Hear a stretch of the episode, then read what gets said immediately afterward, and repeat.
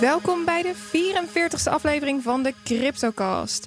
Mijn naam is Maat en naast mij staat Boris van der Ven. Hallo. Jee. Hi.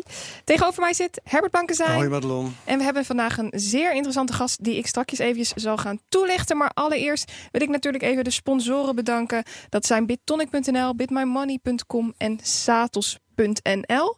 En daarnaast hebben we natuurlijk de disclaimer, de gebruikelijke disclaimer, dat wij geen beleggingsadvies geven en niets in onze podcast als beleggingsadvies mag worden beschouwd. Oh zo. Yes. En vandaag bij ons aangeschoven is Rutger van Zuidam. Hoi Madelon. Hallo. Rutger is uh, ondernemer, eigenaar van DutchChain. Het bedrijf dat de samenleving wil verbeteren door middel van blockchain gebaseerde oplossingen. En daar gaan we straks dieper induiken. Maar allereerst beginnen we even met een fantastisch YouTube Bitcoin kerstliedje. die Herbert uh, vandaag voor ons uitgezocht heeft. Dus daar gaan we even mee beginnen. Right.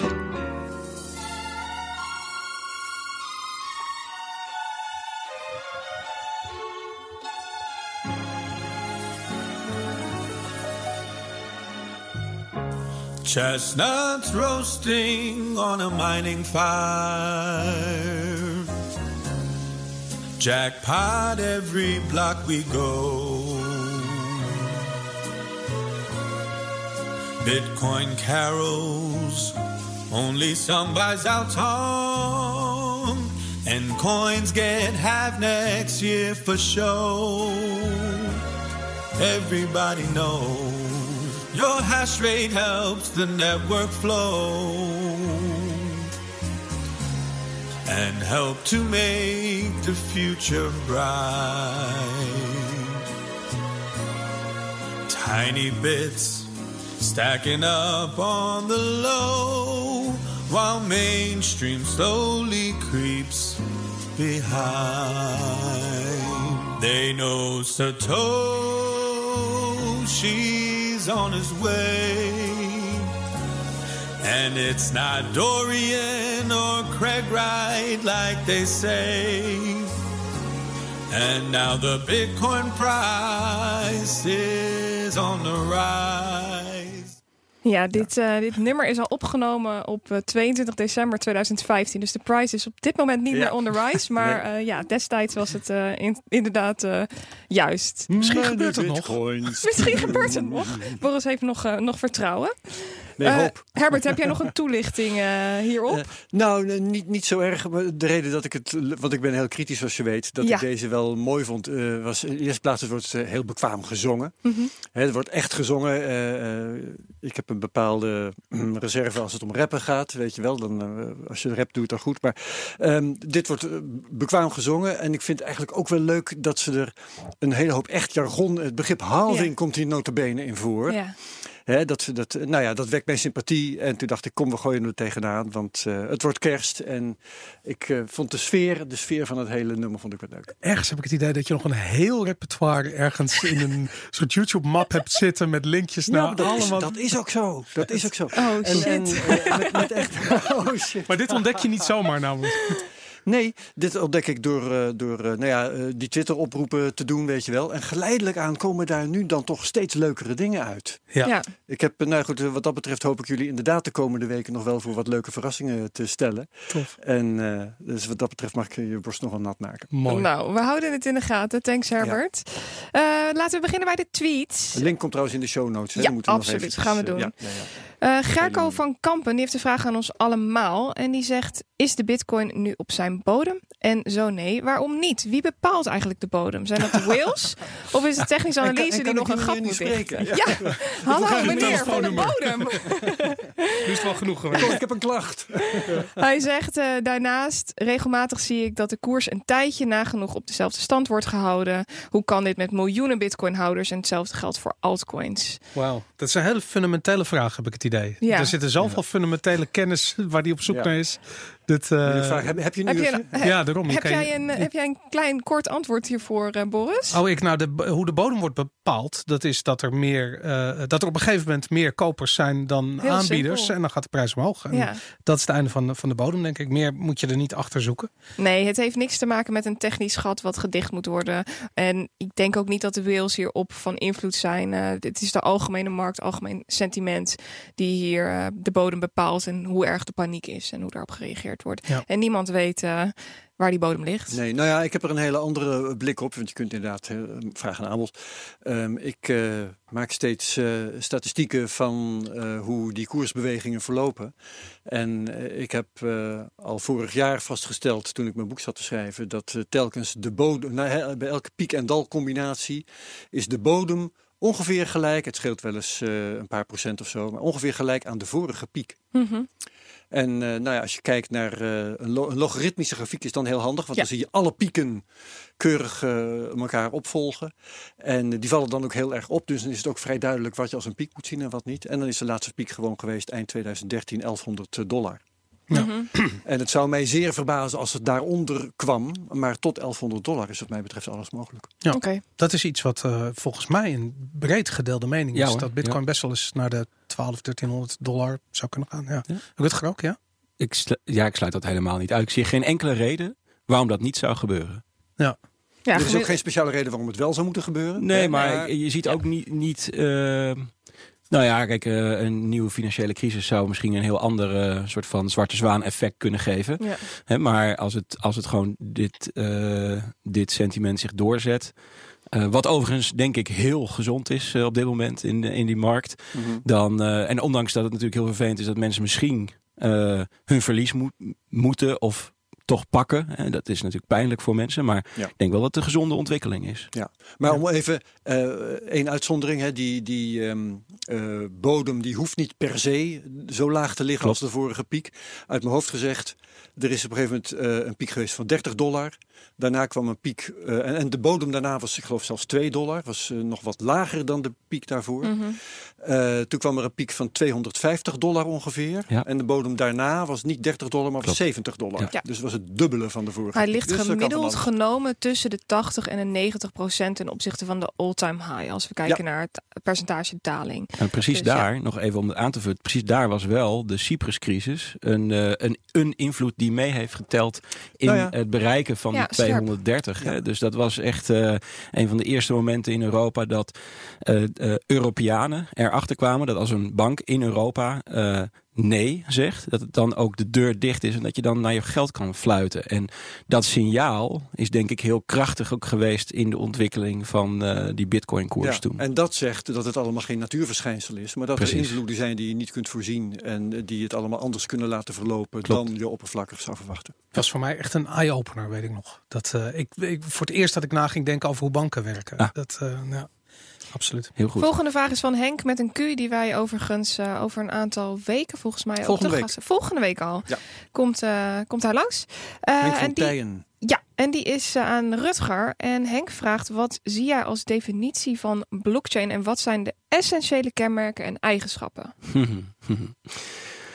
Goeie vraag. Um, je kunt daar een aantal dingen over zeggen. Uh, de meest korte versie die ik gebruik is dat het een, uh, een, um, een manier is om aan elkaar te kunnen bewijzen dat er iets gebeurd is.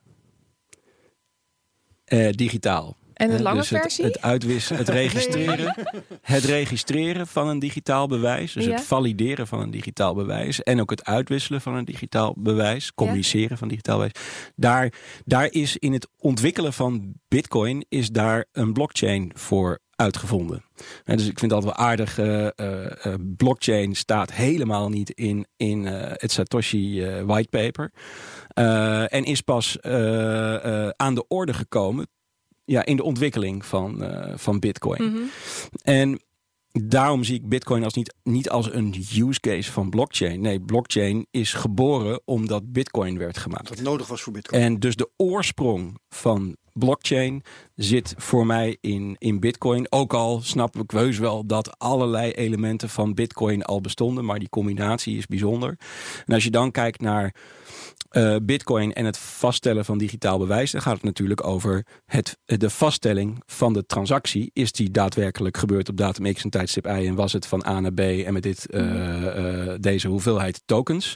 Ja, dan, dan staat dat in de blockchain van Bitcoin. Maar het is een klein onderdeel van het systeem dat we Bitcoin noemen. En zo zie ik dus ook als je als je al gaat nadenken over waar dan uh, deze werking in ander, op andere plekken, in een andere context waarde kan hebben, dan gaat het dus ook over een onderdeel van een systeem waaraan we aan elkaar, waarin we aan elkaar gaan willen bewijzen dat er iets is gebeurd wat digitaal vastgesteld kan worden. Het hoeft dus niet per se een financiële transactie te zijn. Dat kan van alles zijn wat waarde heeft of online waarde vertegenwoordigt. Ja, het kan ook data zijn. Dus ik zie die token simpelweg als een information carrier, mm een informatiedrager. Net zoals dat een uh, bankbiljet ook een informatiedrager is.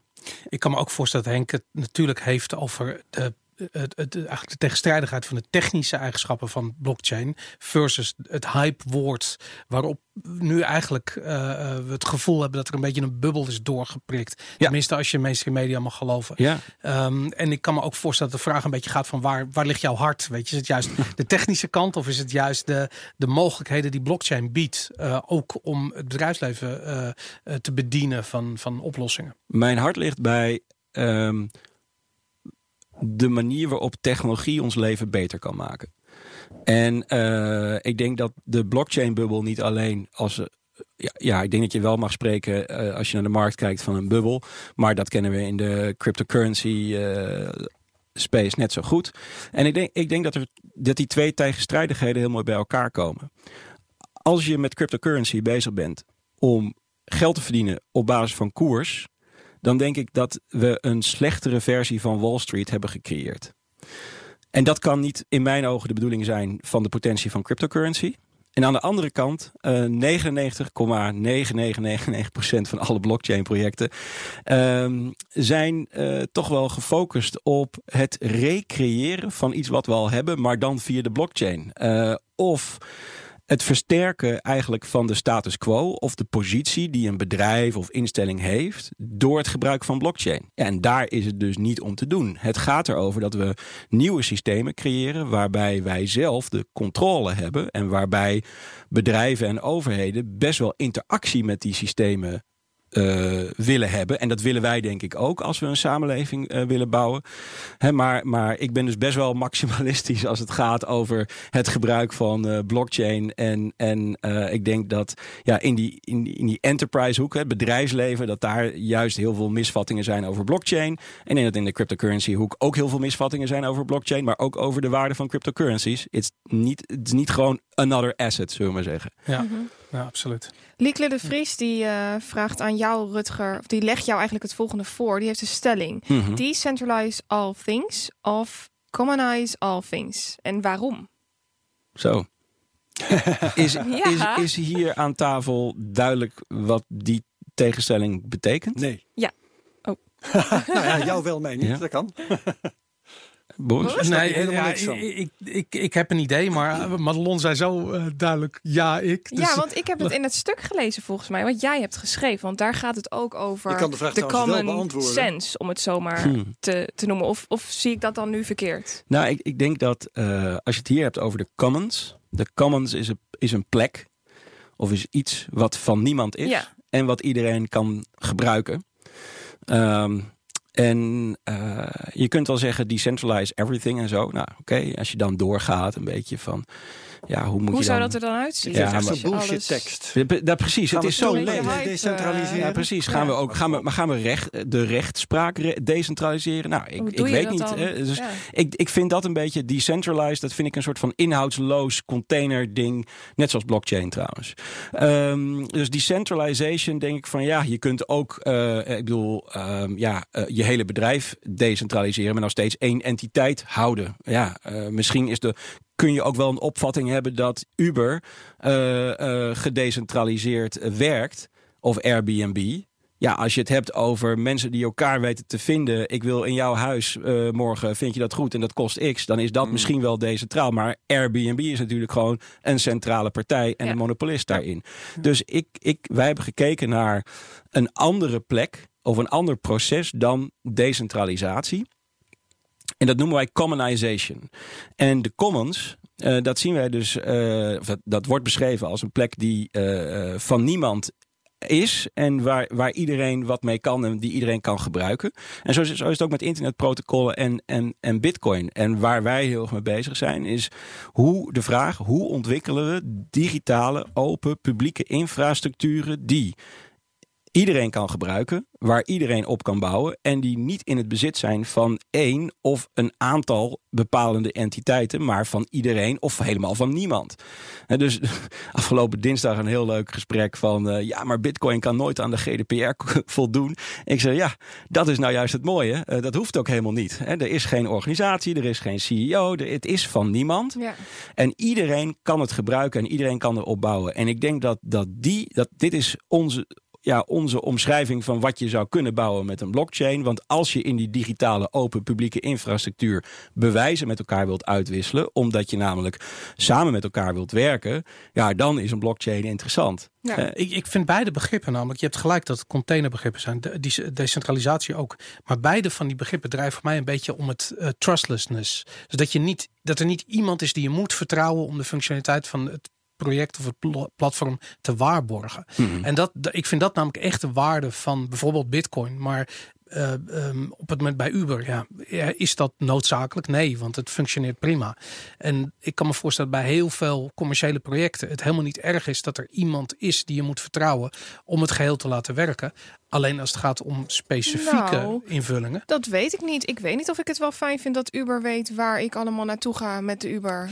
Ja, het zou beter zijn als het niet zo was. maar het stopt, jou, het stopt jou niet om Uber te gebruiken. Want ik had laatst, ik, ik ging laatst met, met Google Maps, had ik wat ingetypt hm. naar een restaurant en daar ging ik naartoe met de auto, uh, navigatie. Ik was daar tien minuutjes geweest of een kwartiertje geweest om wat af te halen. Daarna reed ik weer terug en toen vroeg Google mij of ik een recensie wilde plaatsen bij dat restaurant. Ja, ja. Dat nou, dat, dat vond ik helemaal maar dat heeft meer met je telefoon te maken waarschijnlijk dan met Uber. Maar, met Uber, Uber volgt ook waar je, waar je langs rijdt. Die weet ook welke ritjes je maakt. Ja. maar Uber is denk ik een heel mooi voorbeeld. Uber heeft gezegd, wij willen het transportprotocol voor het internet brengen naar de wereld. En we willen daar ook uh, tientallen procenten per transactie voor hebben, dankjewel alstublieft. En um, als je uh, googelt naar de hoeveelheid um, chauffeurs die, na, die binnen een jaar afhaakt, hè, dan is dat veel meer dan uh, eh, 50%. Je komt zelfs percentages van 96% tegen. Dus de vraag is of, dat, of, dat, of dus het nog uh, houdbaar is dat we digitale publieke infrastructuren hebben die in private handen zijn. En ik denk dat Bitcoin de oplossing is voor dat probleem dat die digitale publieke infrastructuur in handen is van banken, het SWIFT-netwerk. En dus alle potentie die daarin zou zitten, gesloten houdt. Want wij kunnen hier niet een internetbankieren-app ontwikkelen, omdat we vinden dat de bank waarbij, waar wij bij zitten dat niet goed doet. Hm. dus die netwerken, als je het hebt over toegang tot een betalingsnetwerk, wat geborgd zou moeten worden, ja, dan, dan is die toegang zeer beperkt. Je mag aan een bank vragen of je bij je geld mag als die open is. Dat is ongeveer de toegang die je hebt. Maar je mag niet die infrastructuur gebruiken om veel betere producten en dienstverleningen te gebruiken, tenzij je door alle hoepels gaat van uh, uh, ja, licenties en, en, en noem maar op. Hè. Dus de vraag is of het straks met Bitcoin nog wel kan, want daar heb ik straks in met nieuws nog wel een berichtje over. Oké, oké. Nou, dat, dat, is interessant. Dat wordt steeds verder dichtgetimmerd met regulering. Ja, klopt. Uh, althans, uh, gepoogd. Zullen we daar ehm, zo verder op ingaan? Als je, als je dus Uber pakt, wat, wat, wat interessant is, waar wij, het proces waar wij naar kijken, en dat noemen we commonization, is deel, een deel van Uber is publieke infrastructuur in potentie. Het, het is veel interessanter om dat in de commons te hebben. Dus als een protocol zoals Bitcoin zoals ik ook naar Bitcoin kijk, of naar e-mail of HTTP.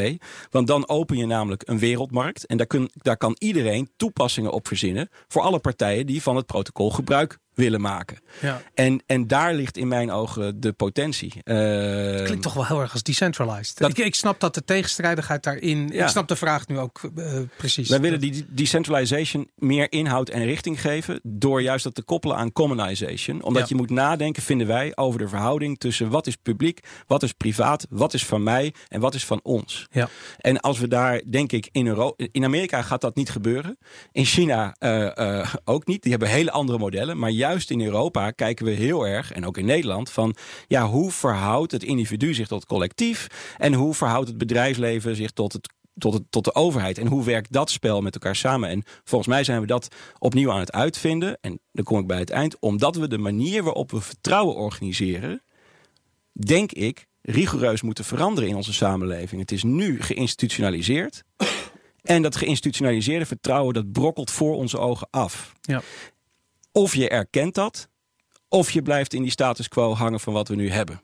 Dit, dit sluit wel aan op de vraag van Mathieu Paapst. En hij zegt namelijk: Denk jij dat de overheid veel meer dan nu haar rol op zich moet pakken als launching customer van blockchain-oplossingen? Um, nou, om te beginnen, ik denk dat de, de, de rol van launching customer is, is heel belangrijk. Ja. Uh, daarbij het experiment niet schuwen en dus ook accepteren dat je dingen doet die misschien zinloos waren. Maar dat je daar heel veel van kan leren, vind ik ook goed. Ik vind alleen ook dat het aan ons is, en ik weet niet of het aan de overheid is, maar ik vind dat het aan ons is, uh, uh, overheid, politiek, om een gedegen strategie en een visie op de toekomst te hebben. Wat wordt de rol van Nederland in, in de wereld die keihard aan het veranderen is en waar de verhouding tussen samenleving, bedrijfsleven, instituten gaat veranderen. Uh, en ik vind dat dat iets is wat veel beter opgepakt kan worden. Uh, en dat vergt uh, andere gesprekken en andere manieren van organiseren. Uh, en ik denk, ik zie wel dat de overheid daar stappen in maakt. Maar ik denk dat dat nog wel tien keer meer mag. Is er genoeg kennis bij de overheid?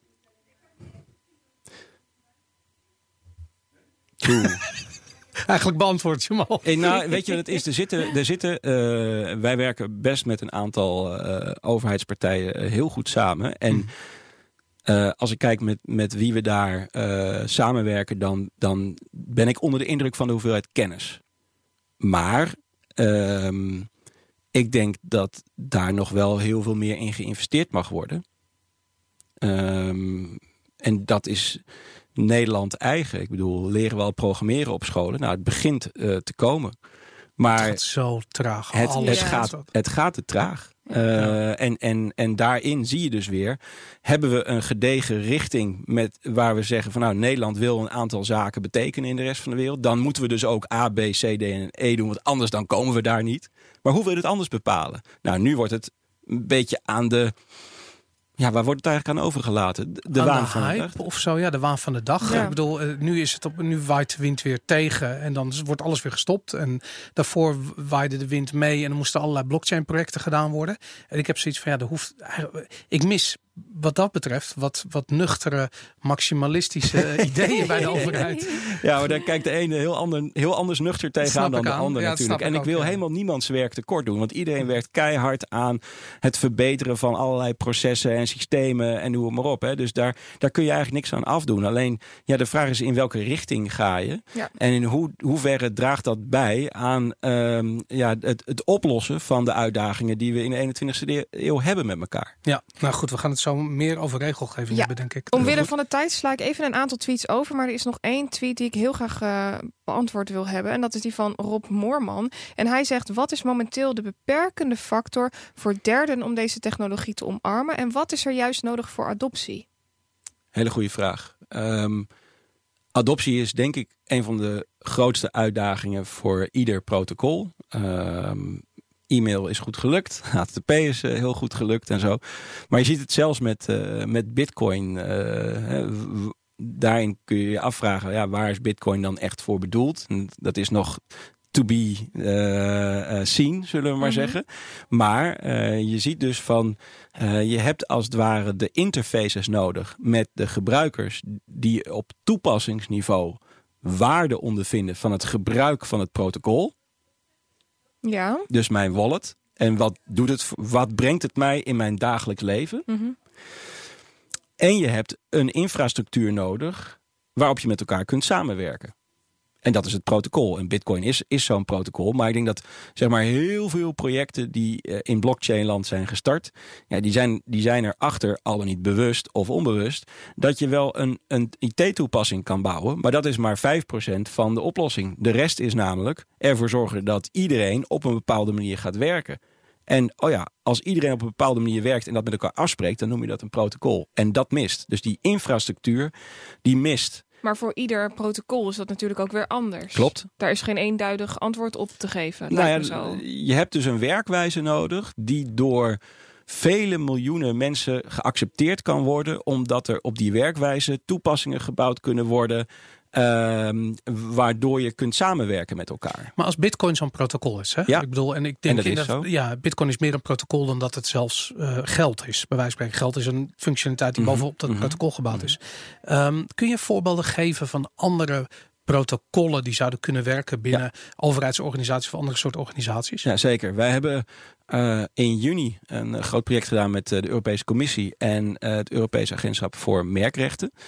Dat zit in Alicante. Ehm, daarbij mogen meehelpen aan eh, de eerste eh, hackathon voor de EU, eh, waarin gekeken is wat kunnen we daarin eh, met blockchain doen. En het, en het mandaat van, van deze organisatie is het bestrijden van nepproducten. En dan kun je denken aan neptasjes, dat is een beetje makkelijk. Maar je kunt ook denken aan nepmedicijnen en bijvoorbeeld nep speelgoed. eh, met giftige stoffen, gemaakt door kinderen. Stel, ik heb een, een telefoon, van bijvoorbeeld zeg maar even van Samsung, en er zit een nepbatterij in. En als het ding in de hens vliegt in de buik van een KLM-toestel, ik zeg maar even wat, wie is er dan verantwoordelijk? Ja. Nou, het mooie is, ik schets heel even de, de complexiteit van die casus.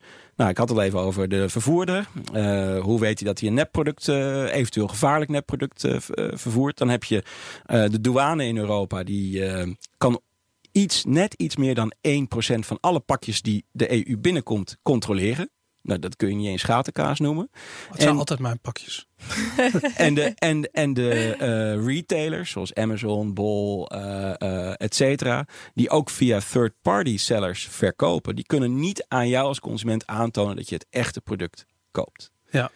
Jij als consument, controleer maar of het product echt is. Daar, daar zijn vrijwel geen mogelijkheden voor. En als je dan, als ik mijn telefoon door zou verkopen op Marktplaats, hoe controleer je het dan? Nou, ik kan allemaal, hè, eh, en, en, en eh, mensen die netproducten ontwikkelen, die zijn echt best wel goed in, in namaken. Nou, wat er uit die hackathon is gekomen, wij hebben als uitdaging gesteld: creëer een digitale infrastructuuroplossing om nepproducten te bestrijden met iedereen. Want wij geloven erin dat je in dit soort ja, collaboratieve ecosystemen, zeg maar, zoveel mogelijk mensen in staat moet stellen om bij te dragen aan het succes van het netwerk. Nou, wat eruit is gekomen is een virtual twin oplossing. ehm, om de integriteit van de supply chain, van de, van de, van de waardeketen eh, te verbeteren. En wat, wat gebeurt er? Van die telefoon, daar, heb je, daar is maar één versie van. Want dat is de fysieke versie. Die heb ik in mijn handen. Mhm. Dan is er ook een virtuele representatie van die eh, unieke telefoon, de virtual twin. De afspraak is, als opvolgende partij in de keten accepteer ik alleen jouw fysieke product als jij mij eerst de virtual twin kunt geven. Maar dit is toch En een de- supply chain verhaal? En nou, dit is een supply chain verhaal, maar dit gaat vooral over authenticiteit van producten Mhm. en, en over eh, het hebben van een token waarmee je dus aantoont dat die telefoon authentiek is. Maar wie zet die informatie in die database of in die blockchain? Ik bedoel, dat moet Ja, toch... dat moet je dus afspreken in zo'n protocol. Ja. Net zoals dat we afspreken dat miners informatie op de Bitcoin blockchain zetten. Ja, nee, dat duurt, dat duurt drie weken voordat de Chinese georganiseerde misdaad die informatie op de blockchain zet. dat, eh, nee, dat is het lastig. Snap dat, je? Dus, dat- dus er is een miningproces, maar, maar je kan natuurlijk voorstellen dat, dat je eh, in het protocol a- afspreekt met elkaar op welke manier een virtual twin wordt geboren. ja. En die virtual twin wordt natuurlijk geboren bij de fabrikant. Maar wel conform de regels die afgedwongen worden op protocol level Waardoor iedereen ook graag die token door wil geven. Maar en dat is de adoptievraag. Ja. En je ziet ook gelijk dat dus dit niet via een centraal register geregeld kan worden. En ook niet via één organisatie. En dus als, als we het hebben over blockchain en toepassing, gaat het dus niet over het vervangen van databases. Het gaat niet over het vervangen van organisaties.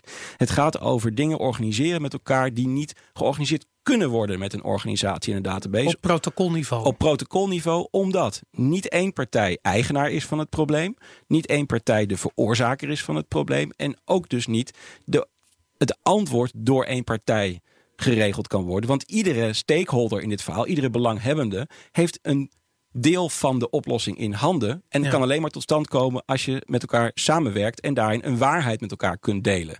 Nou, is iets van A naar B gegaan. Dat kun je met een blockchain oplossen. Maar dat is dus maar een klein deel van dat volledige protocol waarmee dat hele ecosysteem bedient. Ja. Yes? Ja, nee, ja. Wij, ja, jeetje. Een flink antwoord. Ja, sorry. Nee, geeft helemaal niks. Dan gaan we nu door naar het, uh, naar het nieuws. En Boris, ik zou graag bij jou uh, willen beginnen. Want ja. uh, jij hebt een interessant nieuwtje meegenomen. Nou ja, het is eigenlijk het nieuws van de week. Ik heb het eigenlijk een beetje gekopieerd van, van Herbert, die al zei van wie gaat dit vandaag bespreken. Ja. dus ik heb het doen. En het gaat over de nieuwe regelgeving. We hebben een, een podcast gedaan niet zo lang geleden met Simon Lelyveld. En die zei eigenlijk al van de Financial Action Task Force, een organisatie die advies geeft op het gebied van financiële regelgeving in Europa. Die heeft al aangekondigd van we gaan uh, exchanges onder handen nemen. Tussen aanhalingstekens, ik bedoel niet letterlijk hun woorden, maar mijn interpretatie ervan. En uh, de Nederlandse bank heeft die verantwoordelijkheid gekregen. En die heeft daar direct een, uh, een concept uh, voor geschreven. Die staat nu online sinds eergisteren volgens mij. Daar kunnen mensen ook op reageren. Link staat in de show notes.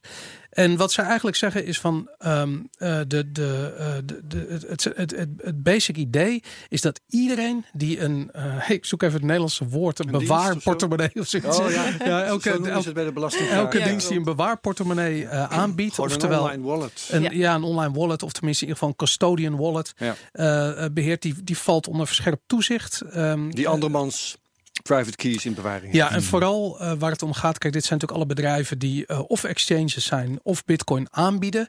Uh, zij bieden de mogelijkheid om dus euro's om te zetten in bitcoin. Ja. of die bitcoin om te zetten in andere coins. En dat is nieuw, dat daar dus nu toezicht over, over ontwikkeld wordt. En, en dat vond ik nogal schokkend, op het moment dat je van zo'n exchange je bitcoin bijvoorbeeld overmaakt naar je eigen, uh, uh, je eigen wallet, iets wat je misschien op je telefoon of op je, uh, op je laptop hebt staan, op dat ogenblik uh, val je onder een soort van. Uh, uh, dan valt er iets op. Dan wordt er iets, moet iets gemeld worden aan Kom je op een zwarte lijst. Kom, nou, dat niet gelijk, maar, de, maar er wordt zo'n soort. het is een verdachte transactie. Dus ja, wow. ja, maar serieus. Wow. Van, het is niet meer zo makkelijk zometeen om je, je Bitcoin aankoop over te maken naar een non-custodial wallet. En dat betekent dat je dus een uh, een, een, een, hoe noem je het, een soort splitsing krijgt tussen banken die waarschijnlijk zo meteen bitcoin gaan verkopen. Um, partijen die nu bitcoin verkopen, zoals BitMyMoney bijvoorbeeld. Um, en uh, uh, ja, de, de, laten we maar zeggen, de local bitcoins oplossingen. Waarbij gewoon Pietje van Jantje uh, iets koopt. En dat is best wel, een, best wel een dingetje. Aan de ene kant, het zat eraan te komen. Het was al aangekondigd. Meer roepeltjes om doorheen te springen. Ja, absoluut. En uh, ik heb er een heel dubbel gevoel over. Ik ben heel erg benieuwd naar jullie uh, mening ook. Maar ik, ik heb zelf een heel dubbel gevoel. Omdat het aan de ene kant logisch is als we toegaan naar een soort van financialization van bitcoin. Ja. Het is onvermijdelijk dat bitcoin door die hele regelgeving molen heen moet. Nou ja, ik vond het laatst waar wij het over hadden. Uh, omtrent, wat was het ook weer, die Iraniërs. Ja. Dat we zeiden, nou eigenlijk als er besmette bitcoins in het systeem komen. Dan nemen we die gewoon met z'n allen niet meer aan. Of dan is die prijs daarvoor veel lager. Dat zou toch automatisch al een manier zijn om geld of crypto's die voor witwassen of voor terrorisme doeleinden worden gebruikt, al aan de kant te schuiven. Dat bitcoin dus helemaal niet meer interessant wordt voor criminelen. Maar het gaat ook helemaal, en dat is het een beetje hypocriete, of tenminste dat voelt hypocriet aan. Dit gaat helemaal niet om toezicht op bitcoin. Dit gaat om toezicht van bitcoin naar euro en euro naar bitcoin. Het dus gaat om toezicht op financiële transacties. Precies, het gaat Tuurlijk, het gaat om belasting. Ja. En dat, um, uh, uh, dat dat is eigenlijk wat er gewoon. En dat was wat ik net bedoelde toen ik, uh, toen ik Rutger in de reden viel. Uh, je kunt wel zeggen, bitcoin, fijn, geen autoriteit, gedecentraliseerd. Maar het komt nu dus gewoon onder gecentraliseerd toezicht, klaar. Ja, behalve de, eh, is de vraag. Kan Rutger, dat wel? Daarom, Rutger, ik ben benieuwd hoe jij dat ziet. Is, is dat wel mogelijk? Nou, bitcoin Wat gebeurt er? zodanig niet, maar de bedrijven die zich met bitcoin bezighouden, die kun je wel onder... Het is een beetje te vergelijken met hoe het twintig jaar geleden werd. gezegd. De, het web, eh, informatie stroomt vrij en eh, overheden hebben daar geen toezicht op en eh, wetten gelden daar niet. Ja. Nou, mooi wel, want eh, met die informatie houden zich mensen en bedrijven bezig en die vallen wel onder wetten. Ja. En dat gaat nu eh, in de bitcoin, eh, in, de, in de digitaal geldsfeer gaat het ook eh, Maar laat gebeuren. Bitcoin zich reguleren op deze manier? Nee, alleen entiteiten laten zich re- Precies. re- eh, Ja. eh, De toezicht banken dus. ophouden en Ja. reguleren. En eh, ik denk zelfs dat het, eh, dat het verder gaat. Ehm, ik denk dat. eh, wat ik me voor kan stellen, is dat er ehm, binnen nu in een paar jaar ehm, proeven gaan ontstaan met regulated lightning nodes. Waarin alle transacties gewoon gewitelist zijn. Want dat kan. En dat lijkt me echt super interessant. Want eh, in theorie kun je dan eh, denken aan eh, van nou, ja, hoeveel transacties kun je over Lightning pompen. En kun je daar niet echt zaken mee rigoureus veranderen. Nee, je moet je wel, ik denk dat mensen zich moeten realiseren dat, dat, dat hun, alles wat je doet met je bankrekening onder toezicht valt. Ehm, ja, en, en Bitcoin komt uit een hele andere, andere hoek. En ik denk dat we. Ja, je kunt voor of tegen toezicht zijn. Eh, ik ben voor een, eh, een veilige samenleving, maar ik ben ook voor de financiële vrijheid eh, die we nodig hebben. En dan. de privacy, soevereiniteit over mijn geld. Daarom vind ik Bunk ook zo prettig, omdat hij ze belegt mijn geld niet. Nou, dat Zeggen ze. zeggen ze, maar oké.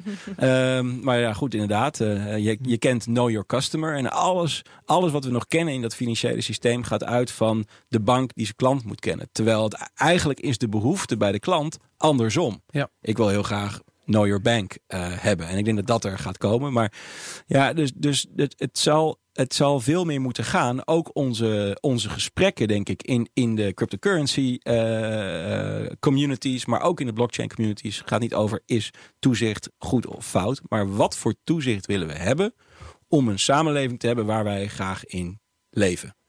En, en, dat, en dat is een internationaal ding, denk ik. En daarom wordt, dus zie je dus ook wel hele interessante dingen over self-regulated Ja. eh, o- ondernemingen ontstaan. Of gewoon, want ik, ik, ik- we hebben eh, op 31 oktober hebben wij een regulatory deep dive gedaan in ons innovatieprogramma bij de Nederlandse Bank. En ja, toen had ook over, ja, maar wat nou als een eh, exchange geen entiteit is? Ja. Maar gewoon zoals de Pirate Bay ook een informatie-exchange is. En dat is nog centraal. Wij gaan straks echt decentrale exchanges krijgen. Ja, en, en dus eh, kom, komt het erop neer dat binnen nu en afzienbare tijd de toezichthouders op protocol level graag regulatory compliance zien. Maar, dat, maar kan dat? En dan nog krijg je inderdaad, als het protocol van niemand is en van iedereen, hoe ga je dat dan handhaven? Maar wat jij zegt, dat betekent dat je zo meteen gedwongen wordt om bijvoorbeeld je lightning, lightning transacties alleen maar te doen via goedgekeurde lightning nodes van de overheid of een Mhm. bank of weet ik veel wat. In ieder geval gaan ze de banken gaan wallets aanbieden die alleen maar werken via dat soort lightning nodes. Maar ik als gebruiker, kijk, ik zelf, ik heb zoiets van, ik, ik, ik wil die lightning nodes niet gebruiken, al was het alleen maar omdat ik het gewoon niet wil. En dus is er een markt voor unregulated lightning nodes. En eh, die zullen hun eigen level of trust hebben. En de vraag is of dat dus meer of minder trust is. Hè? Maar eh, elk lightning, elke lightning node heeft een level of trust. Ja. En ehm, ja, daar, dat spel gaat gespeeld worden. Maar daarom vind ik ook dat mensen niet moeten afwachten. En, en bitcoin consumptief moeten gebruiken. Ik vind dat iedereen keihard aan de slag moet.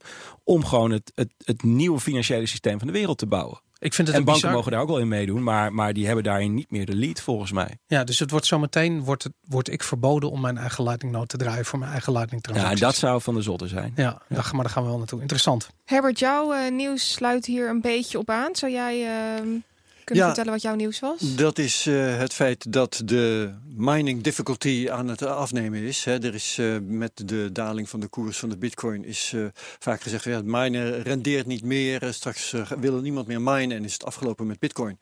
En wij hebben hier al diverse keren gezegd... ja, maar wacht eens eventjes. Hoe minder miners er overblijven... hoe meer winstgevend het, voor, het is voor de miners die nog wel functioneren. Want al is de bitcoin minder waard... dan krijgen die in elk geval per stuk meer bitcoins. Ja. Maar bovendien eh, is nu gewoon waar te nemen dat de difficulty aan het afnemen is. waardoor je dus met minder inspanning kunt minen. En waardoor langs die weg het minen alweer uh, winstgevender wordt.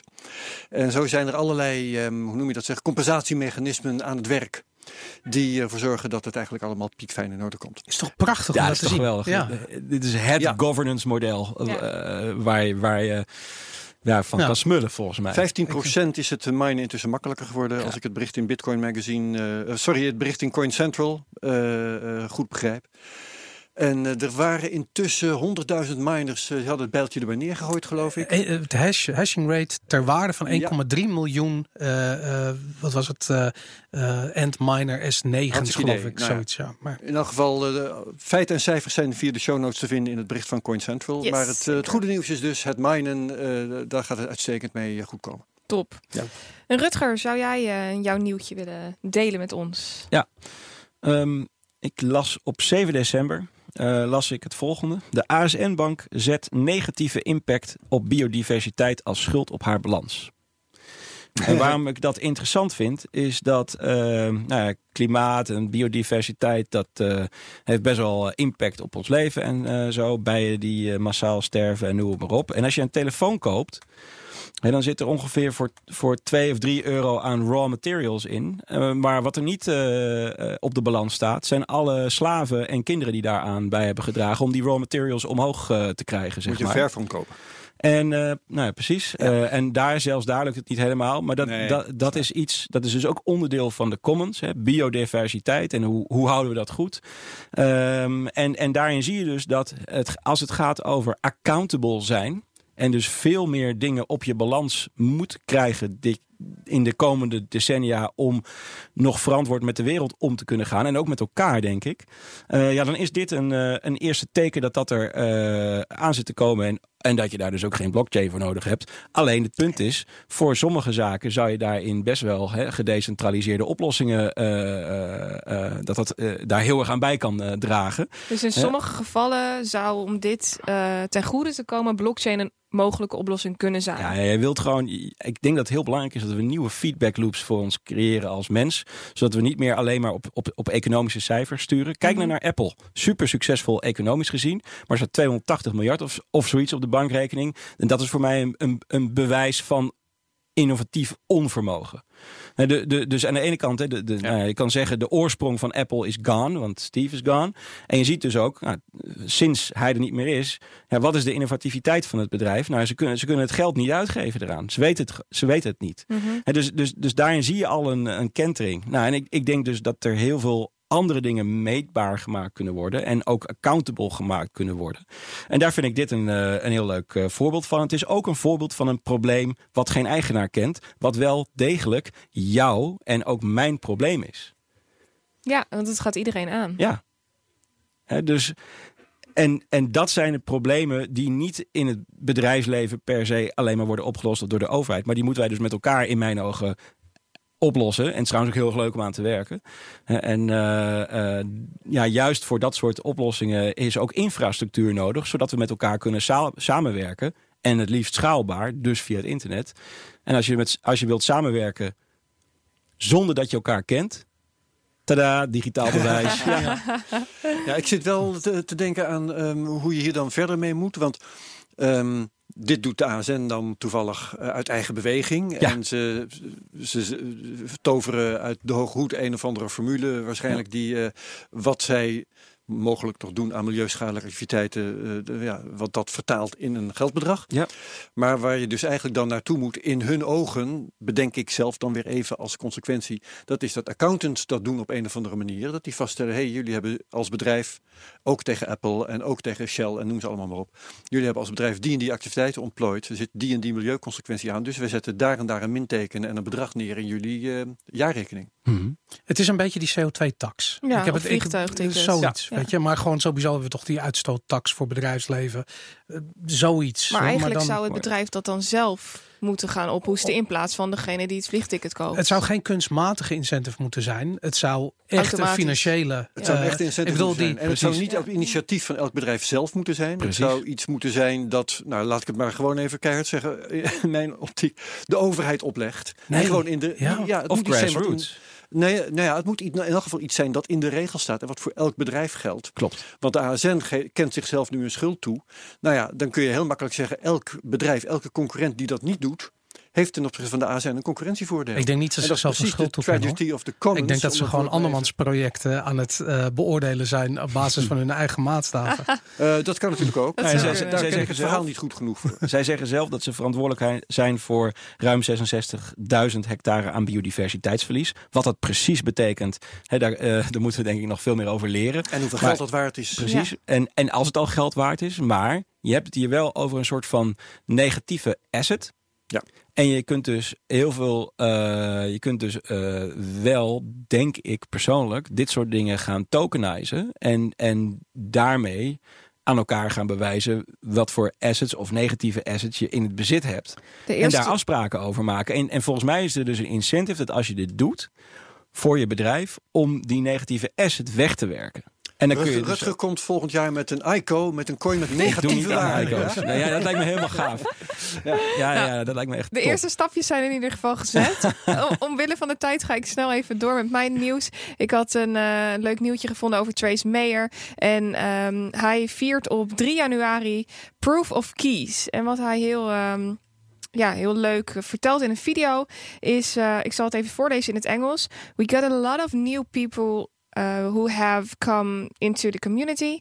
And I think it's important to declare or and redeclare our e-, monetary sovereignty uh, on a regular basis. En wat hij hier eigenlijk mee bedoelt, is dat uh, mensen die niet hun eigen private keys in bezit hebben, dus bijvoorbeeld hun bitcoins hebben staan op een custodian wallet, precies, op een ja. Coinbase of een Xapo, hij vertrouwt deze partijen niet helemaal. De. En hij is dus bang ja, dat op het moment dat je je uh, crypto's daar weghaalt, of weg wil halen, dat het misschien wel helemaal niet mogelijk is. Ja. Mm -hmm. Dat het dus best zou kunnen zijn dat ze zeggen dat jij die crypto's in bezit hebt, maar dat je ze helemaal niet in bezit hebt. Het is dat een is soort dus, uh, een kunstmatige bankrun is die aan het creëren. Ja, precies. Ja. Dat is wat hij doet. Hij test of, of ja, uh, hij test eigenlijk de, de, de, de crypto uh, exchanges. En ik vind het een heel, heel erg mooi initiatief. En ik denk dat ik hier ook, ook aan mee ga doen. Het lijkt me echt. je moet wel.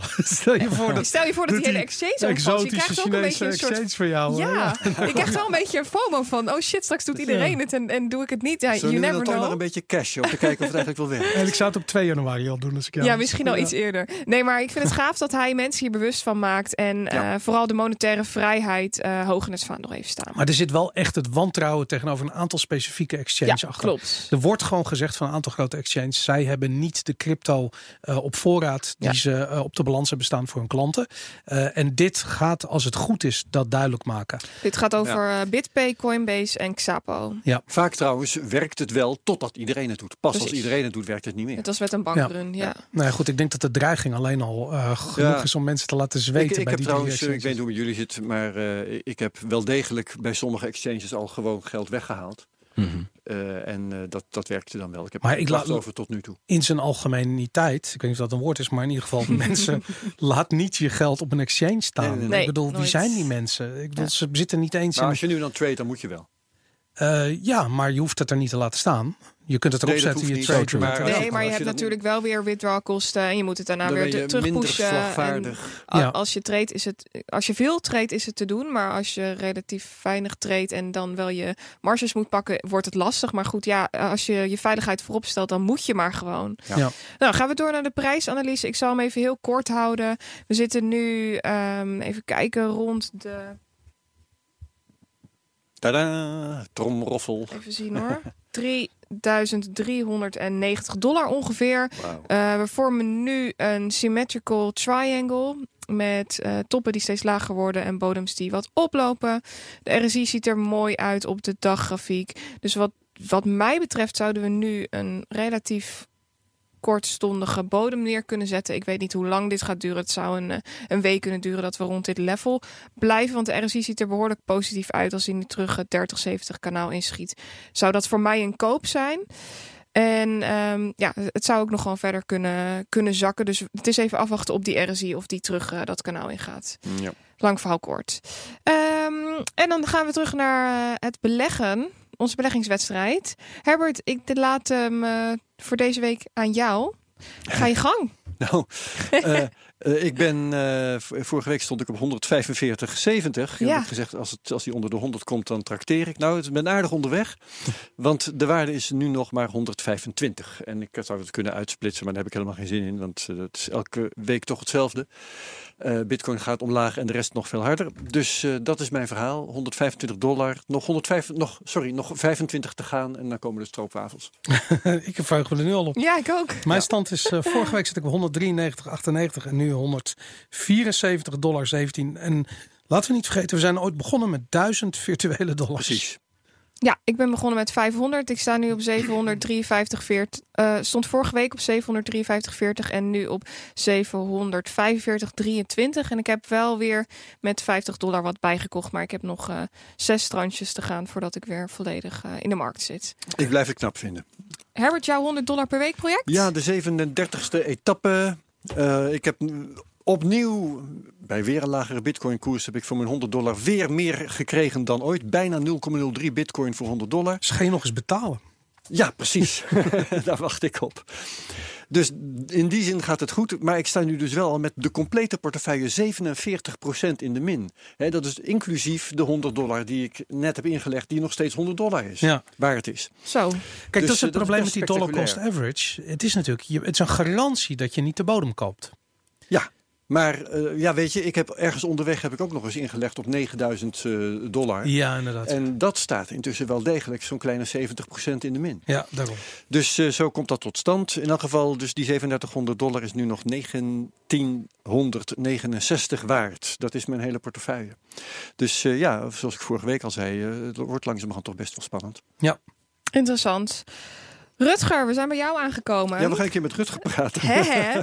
Jij bent uh, ondernemer, bitcoin en blockchain pionier. En wat veel mensen niet weten is dat jij tot 2008 ook eigenaar was van het welbekende ticketingbedrijf Paylogic. Mm Daarnaast uh, ben je momenteel eigenaar van DutchChain, een van de meest leidinggevende blockchainbedrijven in Nederland met de prachtige missie, ik noem hem eventjes, de samenleving verbeteren door middel van blo op blockchain gebaseerde oplossingen. Mm -hmm. En uh, ook organiseerde jij begin dit jaar de Dutch uh, Blockchain Hackathon. En dat was de grootste hackathon van de wereld. En er komt natuurlijk nog veel meer aan. Daar gaan we het straks over hebben. Allereerst, uh, wij kennen elkaar natuurlijk al een aantal jaren, maar ik vraag altijd dezelfde vraag aan mensen die hier langskomen. Allereerst wil ik heel graag weten wanneer jij voor het eerst met Bitcoin in aanraking kwam. Mijn eerste tweet erover was uh, begin 2011.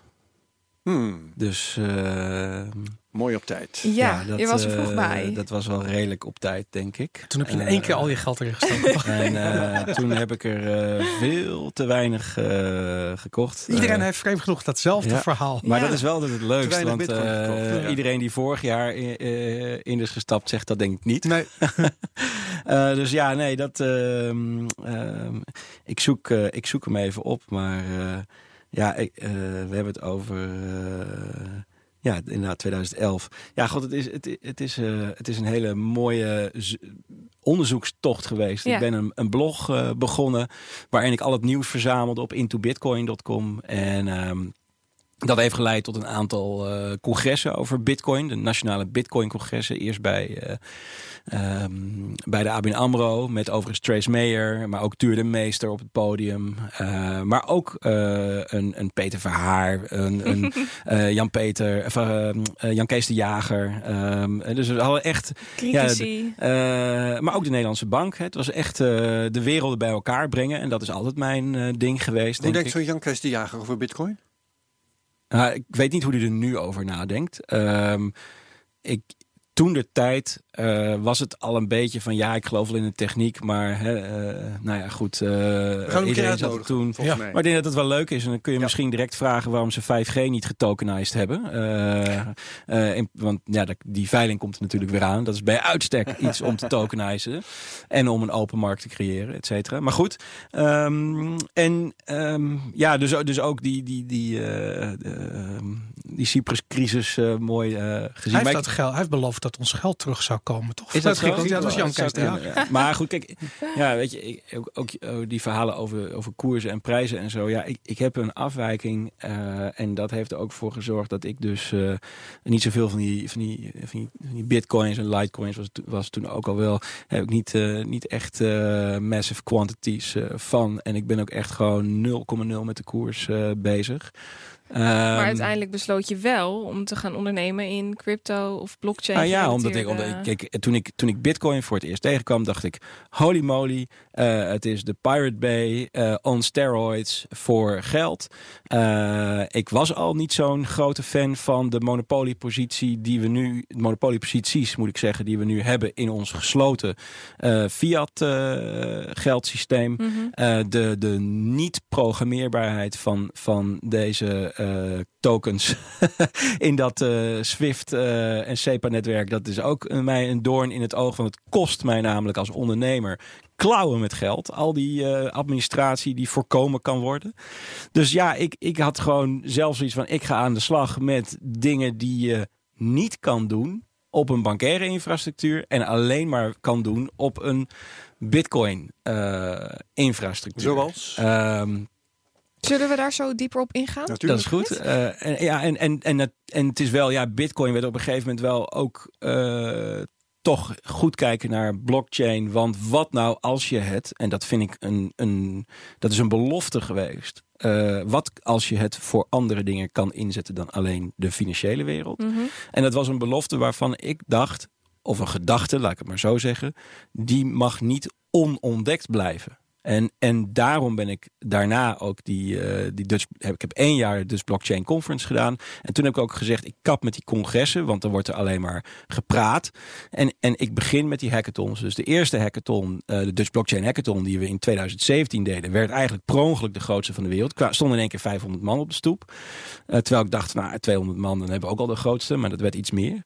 En, en afgelopen jaar hebben we dat bijna verdubbeld, 912 bezoekers om precies te zijn. Toen heette het de Blockchangers Hackathon.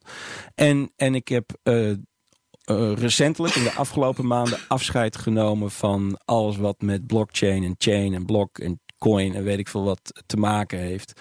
En wij, wij hebben een, uh, een nieuw merk gelanceerd waar, waar ja, dit is eigenlijk wel een beetje een primeur. Dit is een primeur. Ik sta met mijn mond open. Wat gebeurt hier? Dus, dus uh, gespannen afwachting. Ja, ja wij, wij, uh, kijk, die, die hackathon is onderdeel van een uh, innovatieprogramma. wij vinden dat je de, de, degene die een uitdaging neerlegt, en dus geen use case, even voor de duidelijkheid, maar een uitdaging waarbij we zeggen wij weten heel veel van die uitdaging.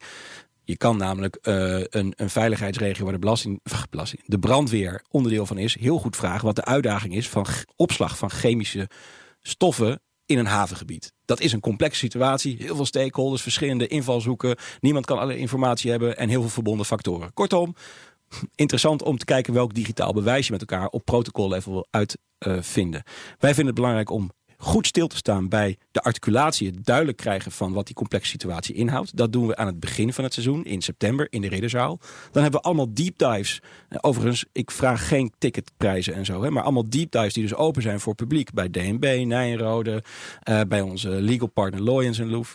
Um, en er komen ook weer nieuwe deep dives aan. 4 februari um, in eh, Den Bosch bij het Jats uh, voor 500 mensen een technical deep dive. Doen we de State of Bitcoin, State of Ethereum. Bijvoorbeeld met Jutta Steiner van Parity, die ook in het core team zat van Ethereum. Maar ook Ocean Protocol met Trent uh. Dus wij, wij verzamelen heel veel kennis. En want je wilt ook geen dingen twee keer bouwen. Je wilt alles met de laatste inzichten doen. En dan in april, ook weer komend april, is de grootste blockchain hackathon ter wereld. Eerste keer dus 50 teams. Tweede keer waren het 64 teams. En deze keer 100 teams. In Groningen weer. In Groningen. Mm -hmm. vorige keer kwamen de mensen uit zo'n 22 landen, vijf continenten. Uh, het is gewoon een, echt een episch uh, festival. Uh, maar dan een festival waar mensen naartoe komen om samen met elkaar hele complexe problemen proberen te op te lossen. En, en waarbij is, dat, dus... is dat dan meer gericht op Bitcoin? Is dat wat je net aan het vertellen was, dat je een nieuw merk aan het lanceren was? Nee, het is. Het is um, ik vind dat we met elkaar, of je nou vanuit de cryptocurrency hoek komt of vanuit de blockchain hoek. Kijk, je, je zat niet. In mijn ogen, de juiste mindset is als je met cryptocurrencies bezig bent gegaan, ben je dat niet gegaan om een quick buck, uh, zeg maar. Ook al doe je aan trading, gaat het jou, als het goed is volgens mij, omdat je gelooft dat er een nieuw systeem kan ontstaan voor wat voor iedereen werkt. Ja, of je ehm, vindt dat geld niet oneindig bijgedrukt mag worden. Nou ja, dat is onderdeel van, het systeem. Is. Dat is een regel in zo'n systeem. Maar, maar het gaat om een, om een financieel systeem wat voor iedereen werkt. Ja. Um, als je het hebt over blockchain, als het goed is ben je daaraan begonnen om niet de status quo te verbeteren incrementeel, maar om een echt een soort van nieuw nieuw besturingssysteem voor de samenleving uh, te bouwen. dus wij, wij zijn met elkaar op reis om te ontdekken wat deze technologie voor ons in petto heeft. En dat kunnen we alleen maar doen. We kunnen alleen maar die toekomst ontdekken door hem te bouwen. En daarom hebben wij ons nieuwe merk Odyssey genoemd. dus de, uh, de, Odyssey Program, uh, daar, is, uh, daar heb je een kompas nodig. Daar heb je helden en onverwachte ontmoetingen die jou in één keer een hele andere kant op kunnen sturen ten goede. maar je, je, je, hebt ook allerlei dingen die op de loer liggen waar je dus vooruit moet kijken. Misschien wel venture capital, misschien wel regulators. Misschien moet je daar ook wel juist mee samenwerken.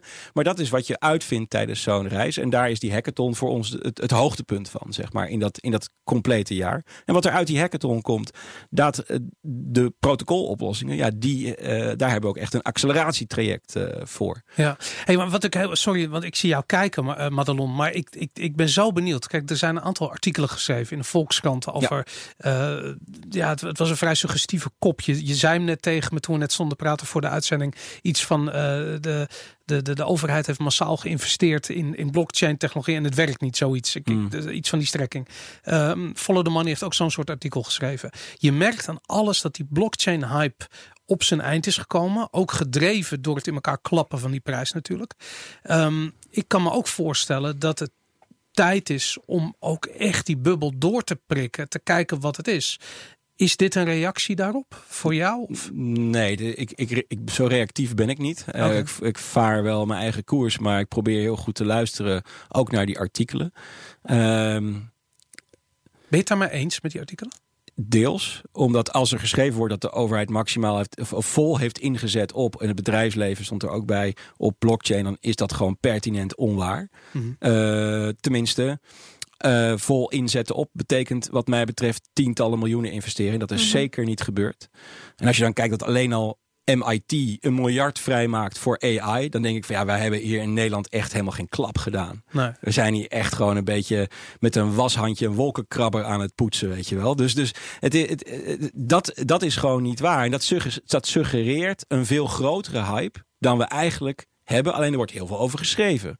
dus, dat, dus, dus dat we er heel veel over praten, dat draagt heel erg bij aan de hype. Dat het ook gepositioneerd wordt als een soort van silver bullet. voor, voor allerlei ellendige back-end dingen die we nu hebben. En legacy en bureaucratische processen en noem maar op. Dat is ook onderdeel van de hype.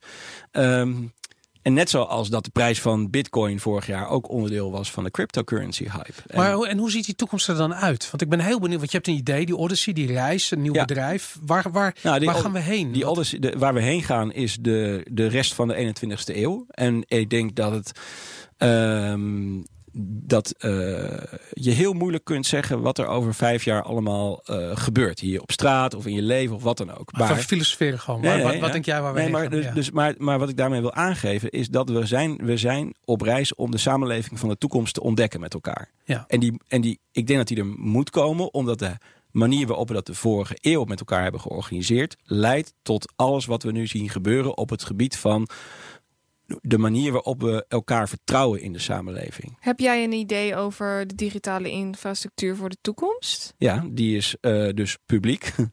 uh, open waar het kan gesloten waar het nodig. Hè? Want we hebben het ook over privacy en bedrijfsgeheimen en noem maar op. Mhm. dus, dus daar zit een nieuwe balans tussen wat publiek is en privaat. En ook wat open is en privé. Uh, maar vooral ook uh, wat van het collectief is en wat echt soeverein is. Um, dus die nieuwe publieke infrastructuur, die kunnen wij met elkaar bouwen. Zodat er een nieuwe verhouding kan ontstaan tussen de samenleving, het individu, het bedrijfsleven en de overheid. En, en, en ik zie een overheid die daar open voor staat. Uh, ik is zie dat ook, zo? Want, nou ja, de, ik, ik, zie namelijk een anti-witwasregeling tevoorschijn komen... die gewoon de toegang tot ja, klopt. Uh, dit, soort, uh, dit soort digitale uh, geldmogelijkheden, financiële mogelijkheden, bezig is dicht te timmeren. Dat is ook onderdeel van de overheid. de sleepwet is ook onderdeel van de overheid. Maar, maar als ik zeg van ik zie een overheid die er open voor staat, dan zijn er receptoren bij onze overheid die openstaan voor deze nieuwe gedachten. En daar moeten we mee werken, denk ik. Maar als ik jou hoor zeggen open waar het kan en gesloten waar het moet, uh, dan ben ik helemaal met je eens. Zal iedereen het met je eens zijn. Ja. Maar de tendens die ik zie is dat uh, we afkoersen op uh, open nergens, omdat het overal gesloten moet zijn, gezien de uh, de uh, verantwoordelijkheden van bedrijven die met geld omgaan. Uh, de... En je privacy, die mag open. Dat is wat je ziet. Dat al die informatie wel bij dus de probleem. komt. Ja. ja. dat is het probleem. Het is net dat stukje macht. Het, gaat hem dan, het zit hem dan bijvoorbeeld in uh, patiëntengegevens. Die zou je het liefst, daar zou je het liefst zelf eigenaar van willen zijn. Mijn Uberritjes die ik maak, die zijn van mij. En die kiest dan op dat moment zelf aan wie ik dat laat zien. Als je nu uh, drank wil kopen, als ik drank wil kopen in, in de Albert Heijn of de gewoon Gal, uh, dan moet ik mijn paspoort laten mhm. zien. Terwijl het via de blockchain heel makkelijk mogelijk zou kunnen zijn om alleen maar die verificatie. Ja, dit mag gekocht worden. Mhm. En, en ja. ik heb heb het idee, dat gaan ze nooit, dat gaan ze nooit toestaan. De, de kennis is macht. Hetzelfde geldt voor Facebook. Hoe, hoe, hoe zie jij dat dan? Ik zie je nu ja knikken. Nou ja, kijk, ik, ik, wij werken dus met een deel van de overheid samen... waar ze juist wel deze ideeën aan het verkennen zijn. Ja. En dat, dat vindt, ja, dus daar uh, ja, zeg je dan nee, hè, uh, wil je dat niet? Nou, ik denk dat we dat juist wel moeten verkennen. En er zitten dus uh, bij de overheid een heleboel mensen die echt wel het, het beste met ja, ik bedoel, het is ook in, in ieders eigen belang, denk ik, dat het zo geregeld wordt zoals jij het zegt. Mhm. Ehm, en, en, en dat ziet men, maar men ziet, want het grappige is, um, die privacyregels worden pas een probleem als jij al die data moet beheren. Maar als iedereen zijn eigen shit op orde heeft, zeg maar even. Ja, dan heb je ook in één keer veel minder van doen met die privacy. Uh, dan hoef je daar als organisatie niet voor te zorgen. Dan, dan, stel je je klanten in staat om daar goed voor te zorgen. En dat is juist het interessante. Je, heel veel mensen zeggen van ja, blockchain en GDPR, dus blockchain kan niet werken. Nee, laat het een inspiratie zijn om je systemen anders in te richten. Maar dat betekent wel dat je soevereiniteit aan de eindgebruiker geeft. Waardoor je zelf allemaal uh, voordelen hebt als business. Maar dan moet je wel anders naar je positie durven kijken. En dat gebeurt ook steeds meer. Laten we eerlijk zijn, er is toch maar één project waar, uh, waar je het, als je het hebt over die soevereiniteit, waar dat echt werkelijk speelt. Ben ik een beetje eens. Maar, de, maar de, dus de, en dat, dat vind ik zo interessant, want we hebben het over Bitcoin. En dat is. Klopt. Ik, ik ben het helemaal mee. Ik stond uh, uh, anderhalf jaar geleden te klappen als iemand zei van nee, we moeten zelf eigenaar worden van onze data. En hier heb ik een project gebouwd. kom, en op een gegeven moment viel het kwartje en dacht ik van ja, maar dan moet ik hem vertrouwen. Mhm. Weet je, dan kan ik net zo goed de overheid vertrouwen. Klopt. En Bitcoin is het enige platform waarbij we niet weten wie dat ooit bedacht heeft. Dat kan, nou ja, goed ik wil, het is ook niet perfect, maar in ieder geval het meest soevereine. Ja, en ik ben dan benieuwd van, is het niet tijd dat je Bitcoin als basisprotocol wat het is ook neemt en dat bij de overheid neerlegt en zegt van hoe kunnen jullie, uh, als je daadwerkelijk voor soevereiniteit staat, voor staat privacy, um, uh, dat incorporeren in de toepassingen die ontwikkeld moeten worden. Ja, en wij hebben gezegd van nou volgens mij moeten we dat niet aan de overheid vragen, want het is niet aan de overheid. Want de overheid kan het niet goed voor ons beoordelen. Want zij zijn maar één stakeholder in, in de complexe problematiek van het organiseren van een gezond financieel systeem. En omdat de dus- overheid regels maakt, dus, dat is wat ze doen. Zoals ja, de dus- kapper en ze, knipt, precies. dat is wat de overheid doet. En uh, voor oplossingen moet je bij, bij ondernemers zijn. Ja. Dus ik geloof erin dat we met elkaar een markt moeten bouwen waarin deze oplossingen ontstaan. En uh, daar zit dus een deel bij wat uh, minder competitief is, omdat je samenwerkt aan een protocol.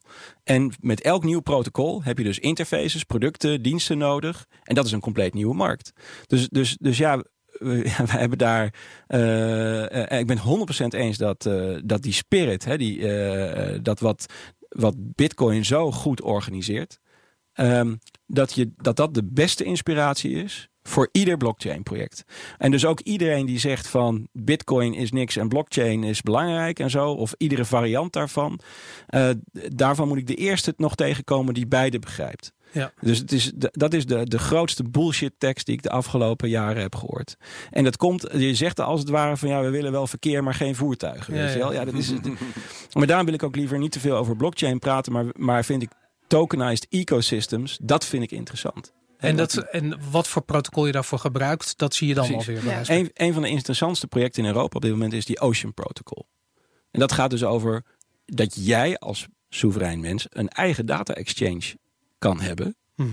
Uh, waarmee je dus uh, helemaal zelf bepaalt met, met wie en op welke manier je data uitwisselt.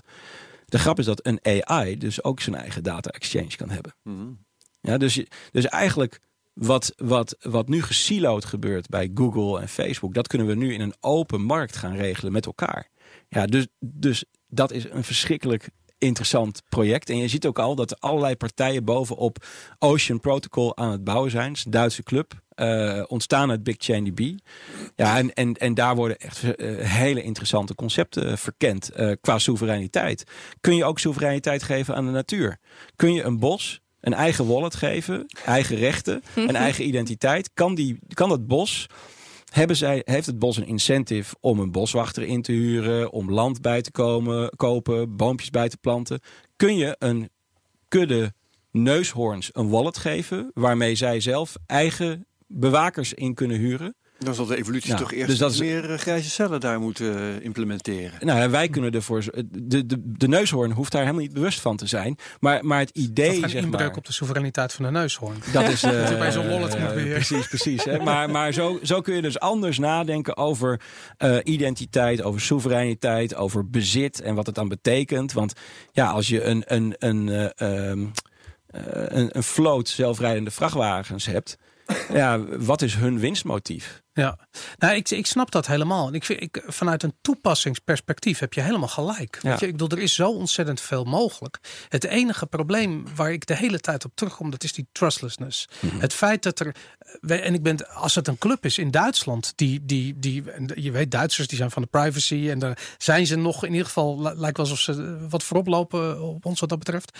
Uh, dan heb ik zoiets van, ja, maar dan moet ik die wel kunnen vertrouwen. Nou, dat, dat hoeft dus niet, want, want zij doen het op dezelfde manier als Bitcoin, open source, peer review Um, dus de, de, de, governance. Kijk, dat er een club mensen aan het werken is om iets voor elkaar te krijgen. Dat gebeurt met Bitcoin ook. Ja. Want jij moet ook de Bitcoin core developers een beetje vertrouwen. Nee, maar ja, Bitcoin je hebt de, de pips, hè, ja. die, dus, open source. Dus, dus, en ik vertrouw daarom de, de, de manier waarop het geregeld is. Daarom vertrouw ik Bitcoin. En, en iedereen die zo'n protocol lanceert, wil dus goed kijken naar de governance van, van Bitcoin. Om ervoor te zorgen dat iedereen kan meebouwen, iedereen kan peer reviewen, iedereen een node op kan zetten. En, en dus daar uh, kan zeggen. En dus ook iedereen kan laten forken. Ja. Dat is de. En ik denk dat, dat uh, nou ja, Ocean is daar een, een, een goed voorbeeld van. En als je kijkt wat voor, wat voor kennis over Bitcoin en dergelijke daar zit, is immens. Ehm, en, en, bijvoorbeeld die, uh, die virtual twin uh, oplossing. Ja, dat, dat, heeft, uh, dat is notabene, maakt gebruik van Bitcoin als source of truth.